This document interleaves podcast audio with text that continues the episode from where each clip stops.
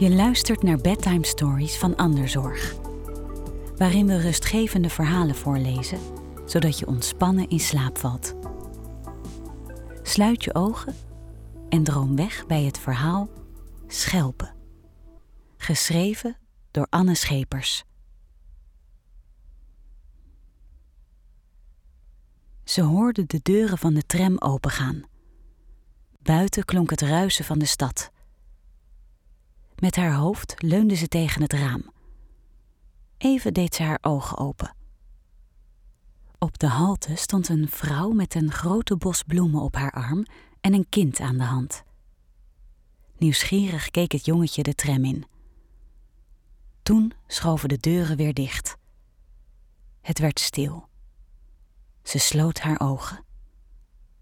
In de lange gang, als van een oude school, drong geen geluid door. Ze hoorde alleen haar eigen voetstappen, soms gerinkel, wanneer ze op een losgeraakte tegel stapte.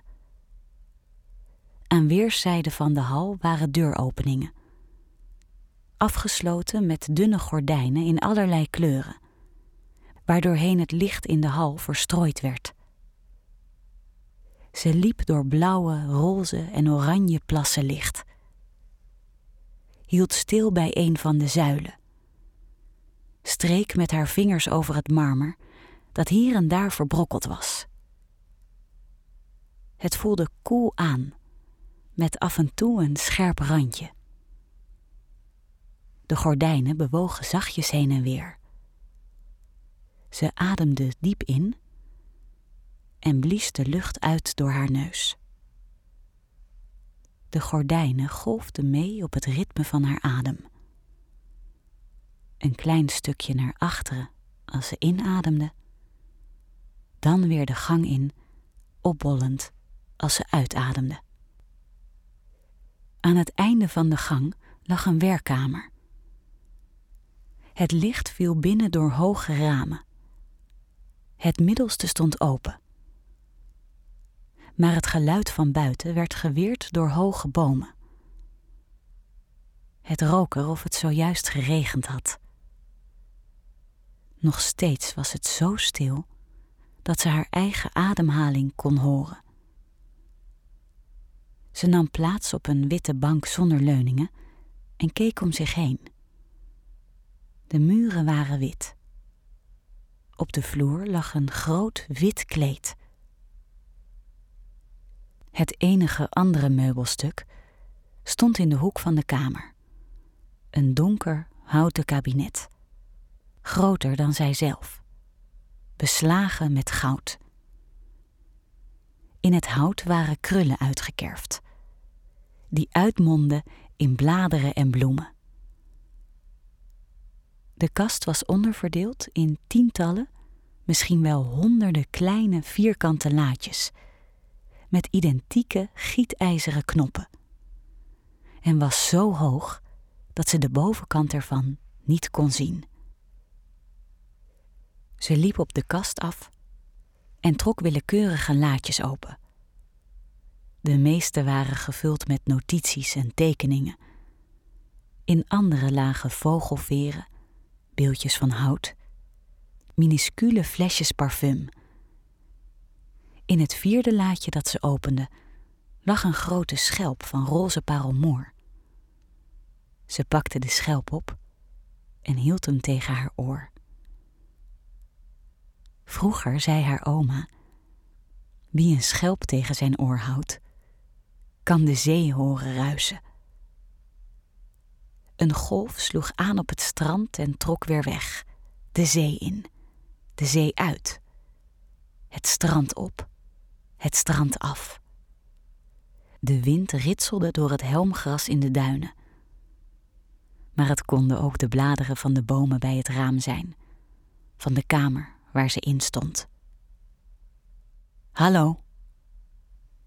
Een lage, zangerige stem klonk vanuit de deuropening van de kamer. Ze legde de schelp snel terug in het laadje en deed het dicht. Een kleine, pezige man was binnengetreden. Hij keek glimlachend van haar naar de kast. welkom, zei hij. Waar ben ik? vroeg ze. De man wees naar de kast. Dat, zei hij, dat zijn je herinneringen. Ze komen terug als je de laadjes opentrekt. Toen liep hij naar de hoek van de kamer, hield een andere deur open en wenkte haar. Loop maar mee. Ik kan je laten zien hoe het werkt. Ze liepen een lange schemerige gang in. Naarmate ze verder liepen, werd het steeds lichter. De gang kwam uit op een enorme hal van wit marmer, die bijna helemaal leeg was. In alle muren zaten deuropeningen in verschillende vormen, sommige klein, andere groot, met gordijnen ervoor, sommige dik, andere dun, zoals de gekleurde gordijnen die ze op de heenweg gezien had. De gordijnen bolden steeds zachtjes op en zakten dan weer in. In de hoek stonden vier mannetjes indringend met elkaar te praten. Dit is de plaats waar alles binnenkomt. De man draaide zich naar haar om, een beetje trots, en maakte een wijds armgebaar. Geluiden, geuren, waarnemingen, alles. Ze worden aan elkaar gekoppeld en dan doorgestuurd. Naar je bewustzijn of je lichaam of je gedachten. Wat we niet gebruiken, gaat naar je onderbewustzijn en wordt daar opgeslagen. Ze liepen een stukje verder de hal in. Wanneer je gaat slapen, ruimen we alles op, zei de man. Het werk wordt neergelegd. Deze hal wordt leeggemaakt. De vier mannetjes schudden elkaar de hand en verdwenen ieder in een andere deuropening. Daarna, zei de man, proberen we alles op de juiste plaats op te bergen. Zo kijk ik aan het einde van de dag altijd nog even rond of er geen herinneringen zijn die ik nog compleet kan maken. Op dit moment zit je in een tram en je leunt met je hoofd tegen het raam. De zon schijnt op je gezicht. Je wordt zachtjes heen en weer gewiegd. Je ogen vallen steeds dicht. We zijn bijna klaar. Daarna wordt het stil in je hoofd. Hij haalde een klein opnameapparaatje uit de zak van zijn linnenbroek en drukte op wat knopjes. Dit geluid wordt steeds teruggestuurd, zei hij. Heel zacht kwam er geluid uit het apparaat. Als een radio waarvan de volumeknop nog net aanstond. Het klonk alsof er een meeuw krijste in de verte. En golven heel zachtjes op een strand aanspoelden. En er praten kinderen. En een kerkklok luidde. Daarom ga ik nu nog even langs bij de afdeling uitzichten, zei de man. Wie weet kunnen we het bijbehorende beeld vinden. Dan is het een herinnering en kan hij de kast in. Ze liepen naar een van de deuropeningen. De man hield het gordijn voor haar open. Nu waren ze in een brede gang. Olielampen aan de muren wierpen langgerekte schaduwen over de muren en de vloer. Een wollig tapijt dempte hun voetstappen. Toen sloeg de man rechtsaf, een smallere gang in die licht naar beneden helde. Af en toe passeerde ze iemand die op rustiger tempo dezelfde kant op liep. De gang kronkelde. Er zaten ontelbaar veel deuren en zijtakken in. Iedereen die ze tegenkwamen liep dezelfde kant op. En toch was er niets te horen. Voor ze weer een hoek omsloegen, vingen ze een glimp op van een vrouw. Met een bos bloemen op haar arm en een kind aan de hand. Toen hielden ze stil. Ze stonden voor een glazen deur. Erachter lag een gigantische zaal met lange tafels, waaraan honderden mannetjes voor overgebogen zaten te werken. Ze traden binnen. De zaal had iets weg van een bibliotheek in Parijs. Op de lange tafels schenen identieke schemerlampen een warm licht. Op de vloer lag een mozaïek van minuscule tegels in verschillende kleuren blauw. Tussen de marmeren zuilen waren muurschilderingen aangebracht. Er heerste complete stilte, op het gekras van potloden op papier na.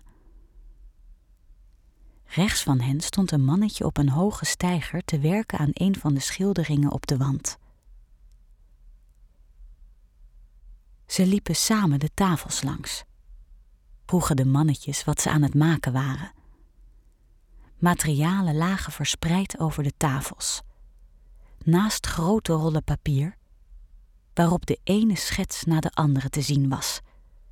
Gezichten, bomen, huizen en treinen, een kat, twee duiven, een man die in zijn tuin lag te zonnen, de ruïnes van twee huizen, waartussen een plas water lag, waarin een jongen zijn eigen gezicht bestudeerde.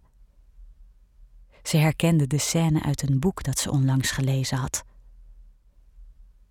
Eén voor één liepen ze de mannetjes langs, bekeken hun tekeningen vroegen sommigen wat ze aan het maken waren. Je zat in een trein, vertelde een van de mannetjes, die voorovergebogen over de tafel met houtskool had zitten schetsen. Je keek uit over de polder. De zon scheen. Een sproeier verstoof water over het land en in de achtergrond voer een bootje voorbij. Het werd weer stil. Niemand keek op of om. De potloden bleven over het papier krassen. Je liep het park in. De zon scheen. En een oude man probeerde een bekertje water op zijn hoofd te laten balanceren terwijl hij liep. Het bekertje viel en zijn ogen en mond vormden drie perfecte cirkels, zei een mannetje dat met ecoline zat te schilderen. Op het papier dat voor hem lag, breidde een donkerblauwe vlek zich uit in de druppels water die hij erop liet vallen. Steeds verder liepen de blauwe lijntjes het papier over, op weg naar een nieuwe vlek. De kleur blauw werd steeds lichter naarmate het water verder over het papier vloeide. Je liep door een lange straat die je herkende uit je jeugd, zei een ander mannetje. Er stonden hele oude bomen Links liepen de steegjes de dijk af, naar zee. Rechts liepen ze naar het kerkplein. De pezige man haalde het apparaatje weer uit zijn zak en speelde het geluid af. De meeuwen, de zee, de kerkklokken. Toen schudde hij de hand van de man aan de tafel die hem zijn tekening gaf. De pezige man glunderde. Het is gelukt zei hij. De herinnering is af. Ze waren nu bijna achter in de zaal aangekomen.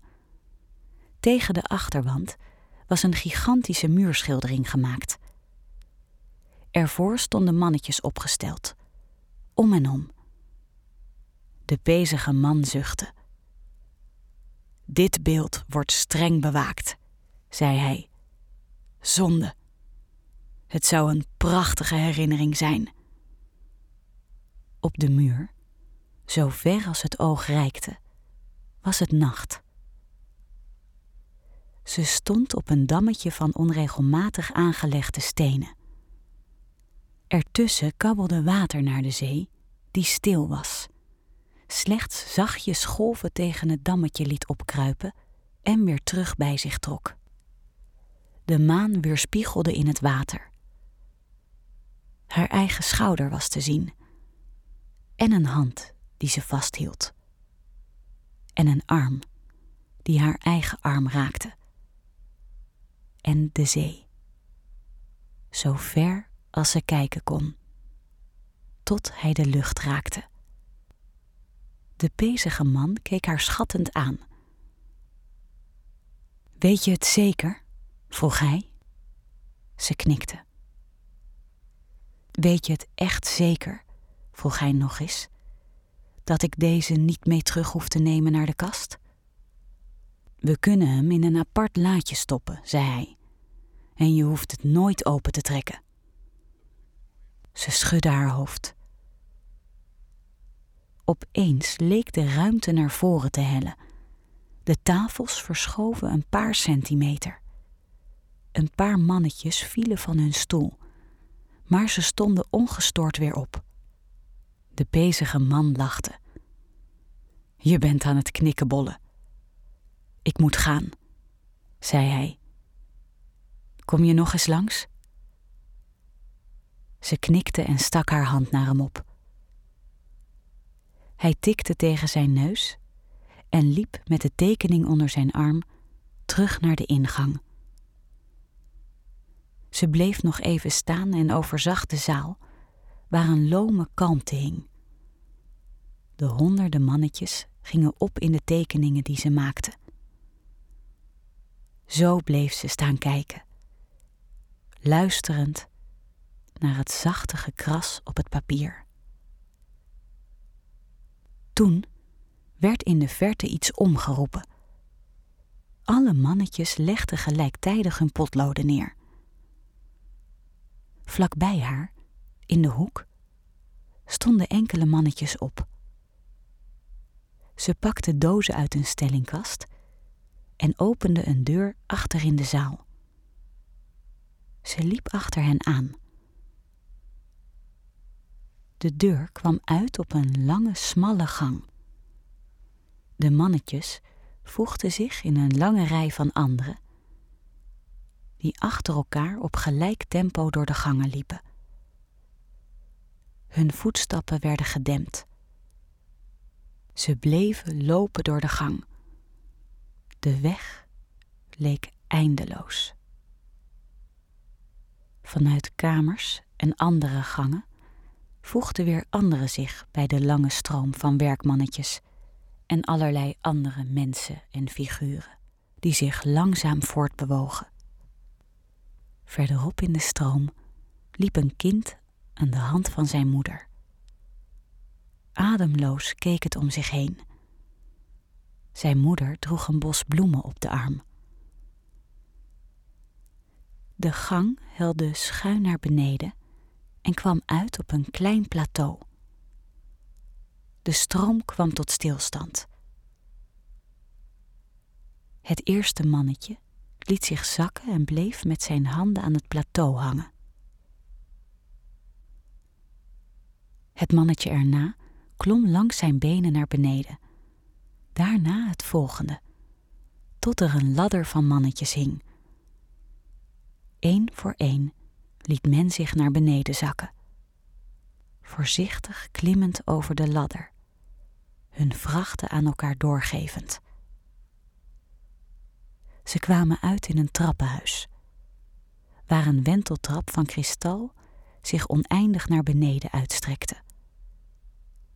Midden in de stroom liepen de vrouw en het kind samen langzaam de wenteltrappen af, zonder elkaars handen los te laten.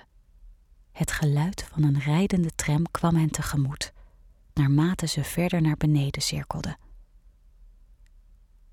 Voorzichtig, voetje voor voetje, arriveerde de stroom van poppetjes vanuit de buis van haar oor in haar oorschelp. Ze liepen naar haar oorlel, lieten zich zakken naar haar kaaklijn, marcheerden via haar nek naar het holletje van haar sleutelbeen vormden rijen en liepen langzaam over haar armen naar beneden, naar haar vingers, door over haar buik, toen langs de lijnen van haar benen naar haar voeten. De tram stopte.